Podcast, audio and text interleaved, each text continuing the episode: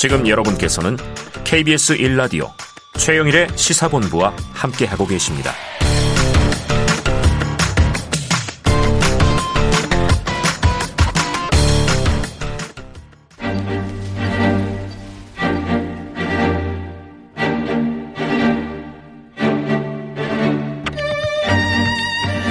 네, 정치권의 핵심 관계자들이 있다면 시사본부에는 여의도 정치의 핵심을 꿰뚫는 여의도 정핵관이 있습니다.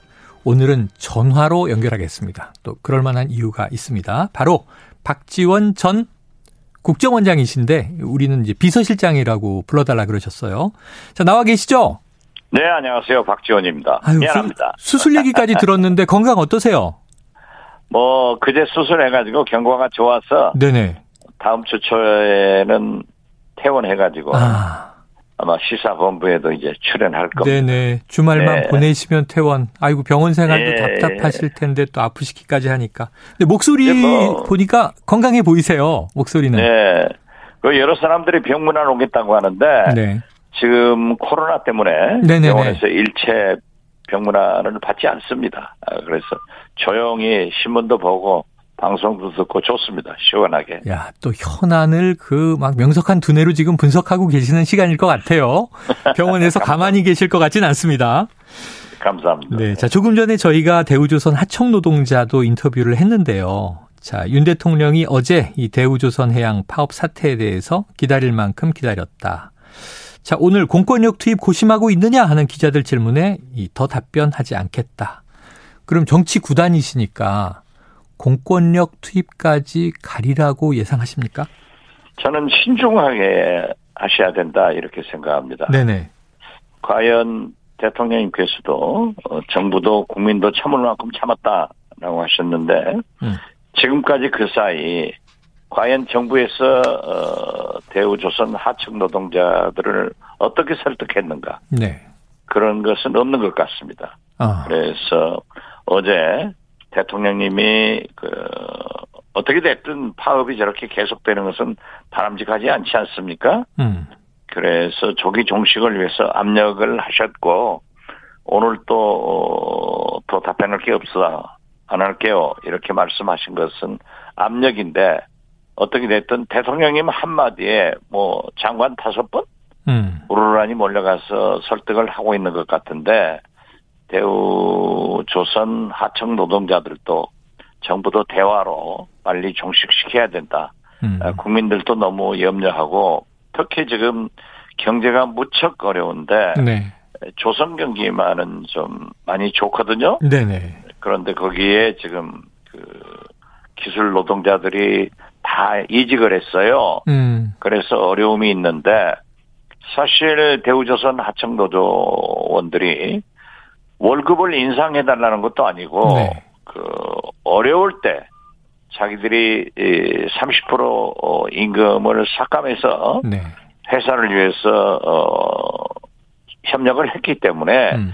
이제 경기가 좋아졌으니까 30% 삭감했던 것을 원상 복구해달라 라고 했다고 하면은 정부에서도 사용자 측에서도 잘 감안해 주셨으면 네. 그리고 어떤 경우에도 공권력이 투입돼 가지고 어, 민주당이 말씀하는 것처럼 제2쌍용 자동차 같은 그런 불행한 일이 안 나오기를 바랍니다. 네.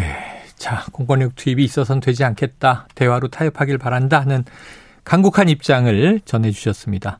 자, 오늘 나온 여론조사를 하나 볼게요. 뉴스핌 의뢰로 아랜서치가 16일부터 18일까지 한 조사인데요. 대통령 국정 운영 지지도, 긍정은 35.6%, 부정은 61.6%.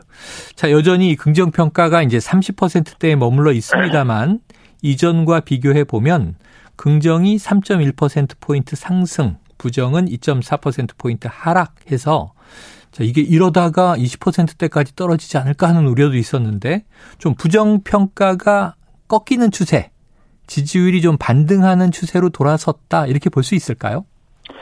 글쎄요, 지금 뭐, 지난주부터 지금까지 갤럽이나 KSOI 여론조사를 보더라도 네. 지금 부정평가가, 아, 굉장히 높잖아요. 높죠? 높습니다. 예, 그리고 이제 갤럽 KSY 전부 다, 어, 긍정 평가가 32%인데 네. 오늘 그렇게 3.1% 네네. 상승된 15.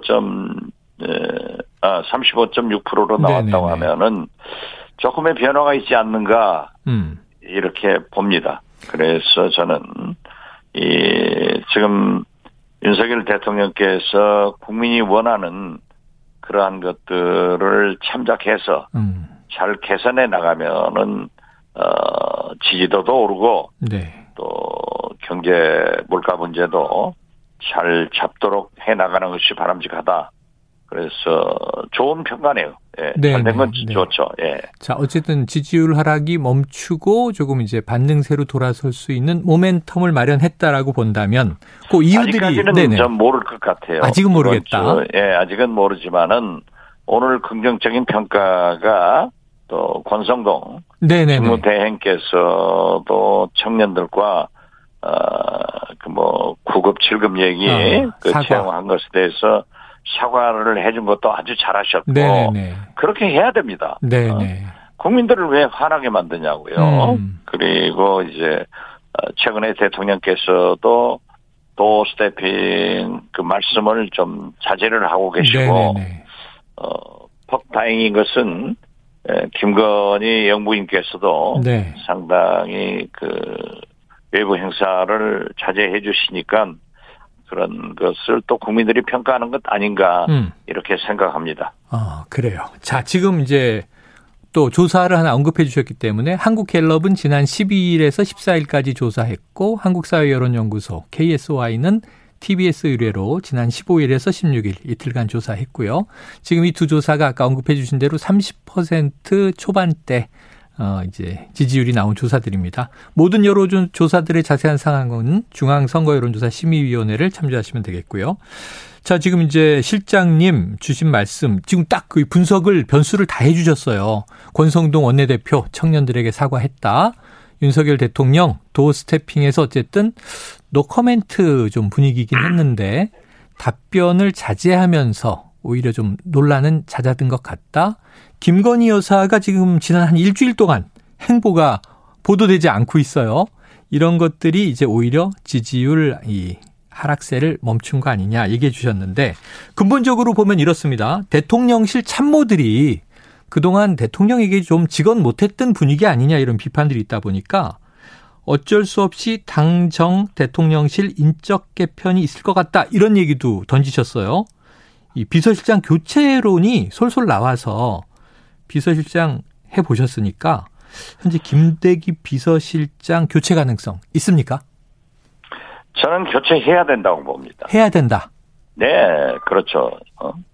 신정부가 출범하면서 대통령 취임한 지 2개월 만에 음. 이렇게 소용들이 치는 30% 하반으로 지지도가 떨어지고 네. 어느 하나 지금 해결된 게 없지 않습니까? 네네. 음. 자, 총리도 경제 전문가, 부총리도 음. 경제 전문가, 비서실장도 경제 전문가라고 하는데 네. 어떤 경제가 해결될 기미가 보이고 있습니까? 아하. 물론 세계 경제가 미국 경제가 다 나쁘니까 그런다. 그런다고 해서 우리 국민들이 용납하지 않습니다. 음, 지금 미국만 하더라도 41년 만에 소비자 물가가 9.1%로 올라갔는데 네네. 우리 추경호 경제부총리는 지금 6% 올라갔다. 시장에 나가보러 갔어요. 네. 어, 지금 민생 물가는 뭐 채소건 뭐건 예. 거의 뭐 15% 예. 20% 올라갔지 않습니까? 맞습니다. 예, 만 원 가지고 주부들이 아무것도 살 게 없습니다. 음. 어, 직장인들이 만 원 가지고 점심을 먹을 수 없어요. 음. 어? 이런 걸 좀 보면은 저는 대통령님께서도 이제 뭐 민생경제 대책위원회를 매주 직접 주재하겠다 하시는데 현장에 가셔서 얼마나 물가가 올랐으며 지금 은행의 예대 마진도 엄청나게 크지 않습니까? 음. 물론 금감원장이 그러한 것을 하고 있지만은 대통령께서 나가셔서 어? 은행에 나가셔서 대출하는 걸 보시면 돼요. 음. 어? 저축은행 같은 곳에서도 가서 보면은 얼마나 예대 마진이 높습니까? 음. 어? 이런 것들을 좀 보시고 해결하시는 그런 노력을 해야 되는데 특히 청와대 대통령실, 뭐 비서실은 있는지 없는지 몰라요. 네네. 어, 이번에 처음으로 한 두 달 만에 홍보수석이 나와서 한 말씀 하시던데, 음. 그한 말씀 한 것도 엉터리예요. 어. 그런 얘기 하시는 거 아니에요. 음. 지금 현재는 제가 볼 때는 그렇습니다. 어? 대통령께서나 청와대 대통령실에서 어떻게 할 것인가. 네. 미래로 비전을 제시해서 그쪽으로 나가줘야지 밤낮 문재인 정부 잘못이다. 어? 그리고 뭐, 저, 남북관계 이런 거 하나 파보겠다. 음. 이건 과거로 가는 거예요. 네네. 저는 지금, 네, 코로나가 뭐 오늘 또 7만 명 맞습니다. 이상 되고 뭐, 어제는 8만 명 되고 몇십만 명 예측을 하는데 이것도 문재인 정부 잘못입니까? 네. 어? 이러면 안 된다 이거예요. 그래서 저는 대통령실 과감하게 개편해서 그 대통령께 직언을 할 수 있는 그런 참모들이 필요하고 또 필요하다 하면은 정부도 내각도 또 당도 과감하게 개편해서 어 윤석열 대통령이 일할 수 있는 음. 그런 시스템으로 다시 정립하지 않으면은 이 경제는 이 물가는 지금 어렵다 저는 그렇게 봅니다. 네. 알겠습니다. 자, 코로나19 어제 오늘 다 7만 명대 이제 이루고 있습니다. 자, 실장님.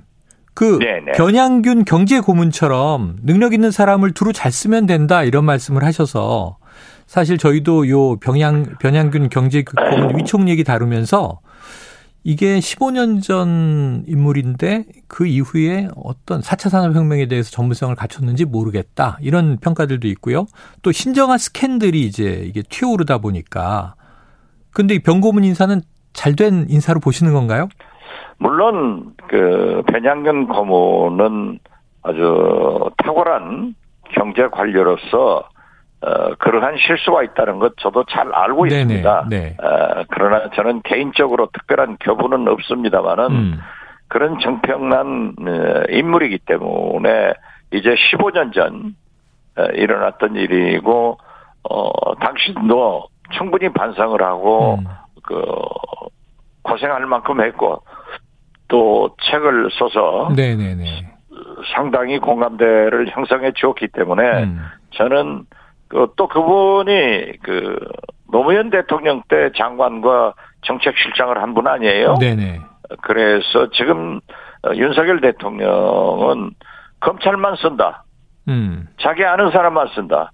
자기 캠프에서 일한 사람들도 뭐 구검 육검도 음. 캠프에서 일한 사람들만 쓰기 때문에 네네. 끼리끼리 해먹는다라는 비난이 있는데 네. 그렇게 과감하게 인자 풀을 넘겨 넓혀서 변양견 고문을 발탁한 것은 저는 음. 긍정적으로 보고 잘 하실 거다. 네네. 저는 그렇게 생각합니다. 네. 조금 이제 자기 사람이 아니라 다양성 차원에서도 환영할 만한 일이다. 이런 입장이십니다. 문재인 대통령이 네. 저하고 얼마나 싸웠습니까? 네네네. 그렇지만 저를 국정원장으로 아. 임명을 해가지고. 네네네. 어, 뭐 일부 언론에서는 신의 한 수다. 그리고 심지어 청와대 기자들은 그 발표를 보고 아 하고 소리를 질렀다는 거 아니에요? 네네네. 그래서 저는 어떤 정권이든지 자극시키 꼬리 가면 안 됩니다. 네. 김대중 대통령은요 이해창 총재를 도왔던 그런 분들을 뭐 이현재 금융감독위원장 같은 분은 이해창 캠프에 계시던 분이에요. 네. 그러나 발탁해서 음. IMF 외환위기를 극복했고 이규성 재무부 장관도 마찬가지죠. 음. 경제부총리. 그, 그쪽 사람들이었지만은 발탁해가지고 IMF 외환위기를 극복했지 않습니까? 음. 그래서 문재인, 저, 윤석열 대통령이 실력 위주로 한다. 그런데 실력과 능력을 위주로 하면서도 네. 특정 지역을 배제하지 말고 여성을 배제하지 말고 어? 그렇게 해서 좀 좋은 인사를 했으면 좋은데 그런 의미에서 변양균 어, 경제특별고문은 잘하셨다. 네. 잘한 건 잘했다고 얘기해야죠. 네. 네. 네. 아유, 박지원 국정원장 발탁에 비유를 해주시니까, 아, 그렇구나 하고 느낌이 확 옵니다. 근데 그 당시에 하루 전에 방송국에서 뵀었는데, 얘기를 안 해주셔서 제가 예. 배신감을 느꼈던 기억이 나네요. 죄송합니다. 아유, 예. 국정원장 까미셨던 거죠. 알겠습니다. 자, 그런데 대통령실 사적 채용 논란이 가라앉지가 않고 있어요. 이게 권성동 원내대표 이제 구급 논란 문제 청년들에게 사과했습니다만 또 나왔어요. 윤 대통령 검찰 시절 수사관 때 인연이 있었던 주기환 전 국민의힘 광주시장 후보 아들 대통령실 근무하고 있다. 논란이 됐는데 이번에 또 9급이 아니고 6급입니다. 근데 예. 전체를 다 묶어보면 대통령실 입장이 이렇습니다. 모두 다 대선 캠프 때 일했던 사람들이다. 지인 아들이어서 딸이어서가 아니다. 이런 답변인데 어떻게 이거 보십니까? 그런데 솔직히 말씀드려서 음. 어, 윤석열 정부만 그러는 게 아니고 네네네. 어, 역대 정부들이 청와대 음. 그러한 참모들은 어공이 많아요. 어공. 늘공, 네, 늘공도 이제 각 부처에서 파견받아서 하지만은 어공도 하는데 어공들은 대개 당에서 데려온단 말이에요. 네네네. 어, 그리고 특별하게 이제 그런 지인. 개인적 인연 인연이 음. 있으면은 무슨 추천을 받아가지고 쓰는 거예요. 네네네. 그런데 전부 지금 쓰는 사람들이 그러한 특별한 대통령님과의 인연으로 그렇게 하고 있으니까 발성이 되는 거예요. 음. 주기환 전 광주시장 후보만 하더라도 음. 어, 검찰 수사관 출신으로 네네. 어, 윤석열 대통령과 막역한 관계가 있었다는 거예요. 어, 저는 모르죠. 들어서 그렇지. 음. 예, 그러니까 그 아들이 그 캠프에 들어가서 일했는데 육급으로 갔다. 이런 것은 에, 어떻게 됐든 좀 문제가 있는 거 아니에요? 네네. 에, 그래서 이게 한두 사람도 아니고 어? 몇 사람씩 이렇게 나오면은 예. 자, 어이 저 강릉에 에? 네네네. 예, 저 씨. 우, 사장 네. 어? 그 성관위원이고 또 동해 황 회장, 어? 그분 아들도 지금 청와대에 있지 않습니까? 네네. 어? 그 육촌 동생, 음. 또 주기환 전 광주시장 그런 인연, 어, 다 그러면은 이게 뭐 솔직하게 좀 발표를 해주면 좋은데 아, 아 법적으로 하면은 하자가 없다. 네네. 뭐 저 캠프에서 같이 일했기 때문에 정치적 동지다. 아니 뭐 두서너 달 같이 일했다고 그 정치적 동지면 5천만 국민이 다 동지죠. 네.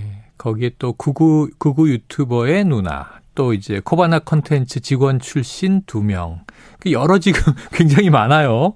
글쎄요. 그런데 네. 그것을 국민들에게 양해를 구하는 말씀을 해야지 아 법적으로 아무런 하자가 없다 네. 뭐 정치적 동지다 능력이 충출하다 캠프에서 일했다 이러면 안 돼요 네. 어?